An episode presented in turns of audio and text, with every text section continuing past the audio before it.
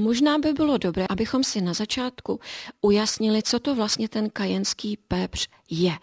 Možná někoho překvapíme. Kajenský pepř s pepřem nemá v podstatě kromě draždivé chuti nic společného. Kajenský pepř jsou vlastně na prášek rozemleté a proseté čili papričky. Na co je takový kajenský pepř dobrý?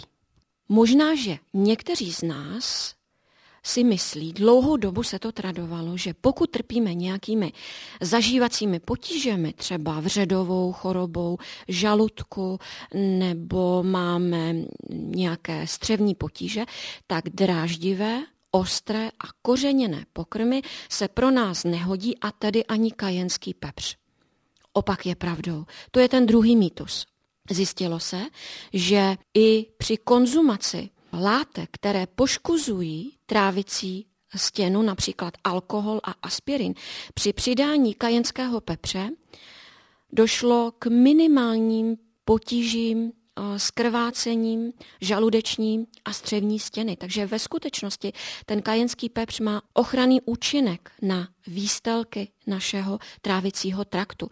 Má se za to, že působí na nervové buňky, přes ně se vzruch přenese na oběhovou soustavu, zvýší se průtok kapilárami a dojde vlastně k ochraně těch výstelek.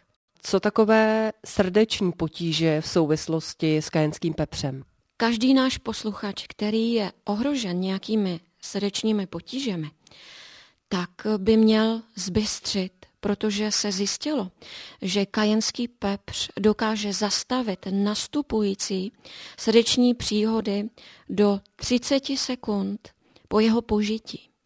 Eh, je mi známa výpověď lékaře, který prohlašuje, že za 35 let své praxe nepřišel o jediného pacienta se srdečními potížemi, protože kdykoliv někoho ošetřoval, pokud ještě dýchal, nalil do něj šálek kajenského čaje. To je zhruba jedna čajová lžička kajenského pepře rozmíchaná v šálku horké vody.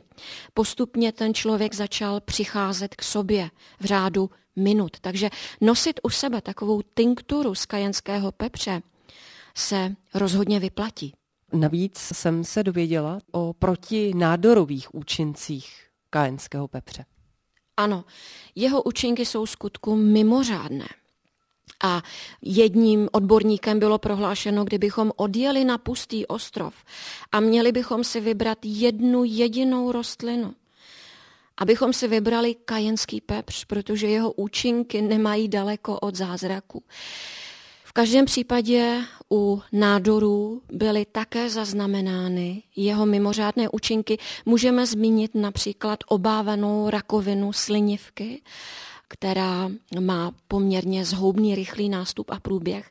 Zjistilo se, že kajenský pepř dokázal narušit běžnou mitochondriální funkci buněk a naprogramovat buněčnou smrt rakovinných buněk. Podobně příznivé účinky se zjistily například u rakoviny prostaty a podobně. V jaké formě ho tedy konzumovat? Dá se koupit běžně v obchodě? Jistě. Kajenský pepř je běžnou součástí oddělení s kořením. V podstatě je to složka téměř každého menšího supermarketu nebo samoobsluhy. Takže doporučuji vybavit se jedním balením co nejdříve. A můžeme ho přidávat do jakéhokoliv, pravděpodobně spíše tepelně upraveného pokrmu, takže špetku přidávám do jakékoliv polévky.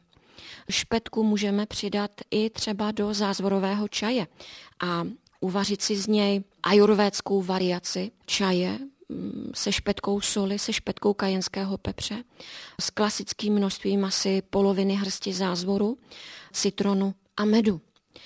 Kajenský pepř můžeme samozřejmě přidávat i do různých také zeleninových šťáv, smoothie, rajčatových omáček. A v zemích, kde se tradičně konzumuje ve velkém, ve formě čili papriček, tedy latinskoamerických zemí, je každodenní součástí mnoha pokrmů, je skvělý zluštěninovo masovými pokrmy v jakékoliv podobě. Jenom pro jeho ostrost a pálivost doporučuji umírněnost. Zkrátka špetka stačí, to je ta doporučená denní dávka.